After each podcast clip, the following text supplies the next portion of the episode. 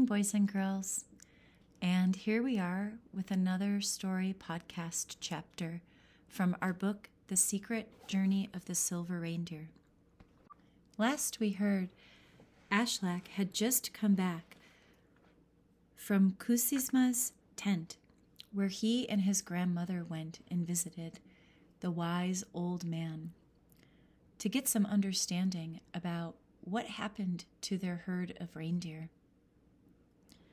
During that visit, Kusima said a lot of really interesting and kind of mysterious things to Ashlak.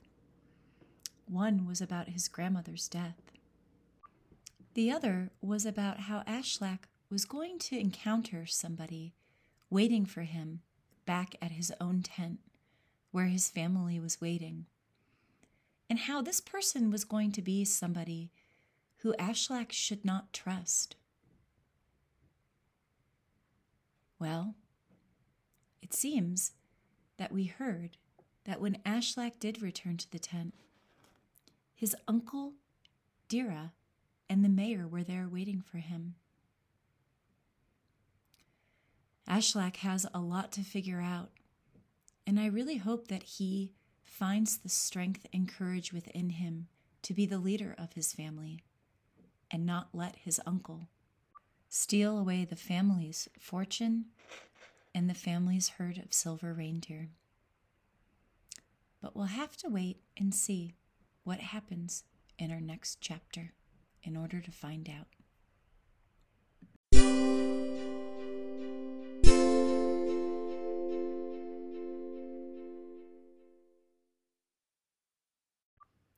It was time that Ashlak and his family mourn old grandmother and take her body out near the rear of the kacha, through the opening only used in the time of death.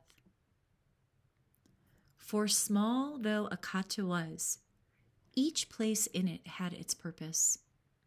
The food and utensils and goods always in the same area. The head of the household in one spot by the hearth, children and old people here, friends and strangers there. For no one might enter a Lapp tent without being bidden, nor disturb an empty tent if a log lay across the entrance, showing the owner's absence. Respect for custom was great among his people. And impatient as Ashlak was to move his kacha and be off on a secret journey, he first took care of his grandmother's rites. The village was now in a turmoil over the death of Great Journey's widow, the return of the second son, Dira Maga, and the fate of five orphaned children and the silver reindeer. Ashlak could not make open preparations to leave, nor could he whisper his plans to the children for fear they would innocently give them away. Anxiously, he watched the weather. Moss under the snow was scarce and hard for the deer to find. Each day the forest rang with axe blows as men chopped down pines entangled with the black beard moss of Lapland. So the deer at least could eat that. But still the snow was too deep to take the deer from the forest nor did Ashlak wish to travel alone on his skis to the mountains, for he distrusted his uncle too much to leave his herd and family behind. They must all go together. In the meantime, Uncle Dira, saying his return was a shock to his nephew, moved into the teacher's turf and timber kacha. Every night he sat drinking coffee in telling of his travels to anyone who might come and listen, and many did. Even Dirka, to Ashlak's dismay. On the day when the sun, for the first time since autumn, rose above the horizon, people rushed from the Kator, scattered through the forest to the shores of the lake, where they could clearly admire the sun. They laughed and sang. Dogs barked and raced. Boys and girls who attended the teacher's lessons became impatient for school to end. The pastor knew his church would soon be poorly attended and rang his bell for service all the harder. Ashlak felt the sun's brief warmth for four days, and on the fifth, after the evening meal, he lingered by the hearth. I am going to the teacher's, said Dirka, to listen to the tales men tell. Go, said Ashlak. But if Derry comes and stands at the door, step quietly outside at once and obey her message. When Dirka had gone, Ashlak said to his sisters, I know you are brave and will do what I say. Tonight, we leave for the spring camp, and we must reach the far mountains quickly this year. We will prepare everything now and force the deer off if we must. But I shall leave twenty deer to Uncle Dira, as he is too greedy not to accept them, and they will keep him longer on the trail than if he traveled alone. Now, I will put six sledges here by the kacha. Pack four quietly. In the first, Terry will ride with Dirti. The last will carry the tent poles. Dirka and Small Journey will drive the herd tonight. Merja and I will lead the string of sledges. When all is ready here, we will fetch Dirka and depart. Quickly, the girls packed the sledges, or akor, with boxes and cooking pans, food, and fours. Ashlak quietly rounded up the car. Deer broke into bear burdens and pulled the sledges. He tied cloth around the clappers of their bells in order to keep them silent. Now he was glad their kacha was farthest away from the church, and the log school, and the teacher's hut. When one of the dogs yipped, he shushed it. But the sound that worried him the most was that of the deer. The grunts they would make, like thousands of complaining bronchial old men, and the click, click, click of their hooves as they ran. As it was not the touch of hoof to ice that made the noise, but the vibrating of a tendon over a bone inside the hoof there was no way of disguising it.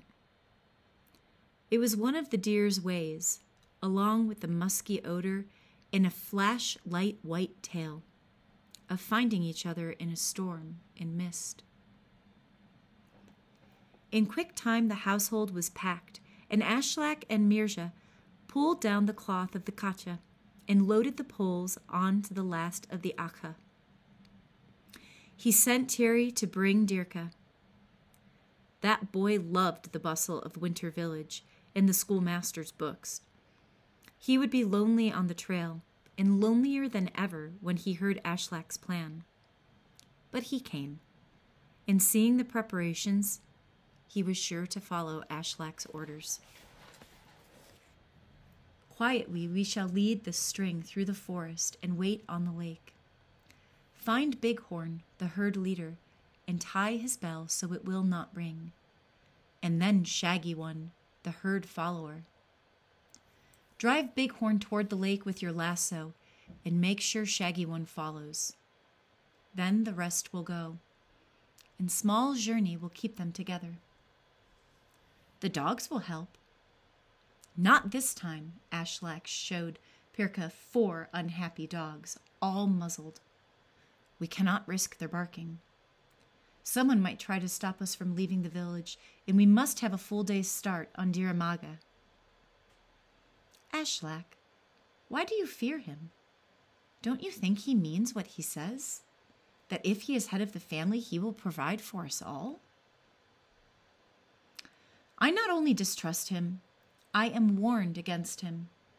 You must believe me, Dirka, as do and do as I say. And before you and small Yearney begin to drive the main herd, count off 20 and leave them in the corral for strays beyond the church. Here is a message to hang around the neck of one, saying they are the gift of Ashlak Maga, head of the family, to Diramaga. Then let us hope no one finds them before morning.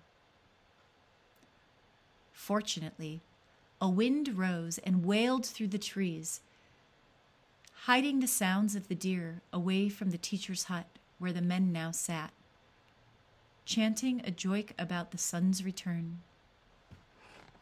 The touch of sun in the daytime had softened the snow crystals, so the cold dark of night brought a hard, firm crust. With cloven hooves, the deer could run once more across the crusty snow, and the sledges could swing along to their gallop. Ashlak and Mirja, on their skis, guided the strings of sledges, or Raji, while Dirka and Small Journey skied close to the herd. Above the stars gave little light, for they no longer burned with the stirring glitter of the Christmas skies. But the frozen snow cast a glow of its own as they rushed over lakes and bogs, through stands of stunted pines snowed into the shapes of trolls, past bare branched willows flogged by winter gales, and on and on and on. At last, the far white hilltops caught the sun's first fire. Ashlak stopped to unmuzzle the dogs and untie the herd's leader bells. Then, leaving the string of sledges to Marja, he raced ahead to guide the herd away from the open plain to the shelter of a stunted forest. The day's warmth melted the crust, and the deer could no longer quickly cross the snow. So they rested and grazed. But there was no rest for the four big children and small journey. The sledge, Harkar, were turned loose to forage. The kacha poles were put up and its canvas wrapped around. The fire was made, and the cook kettle hung on its chain. They took turns eating and sleeping and watching the deer.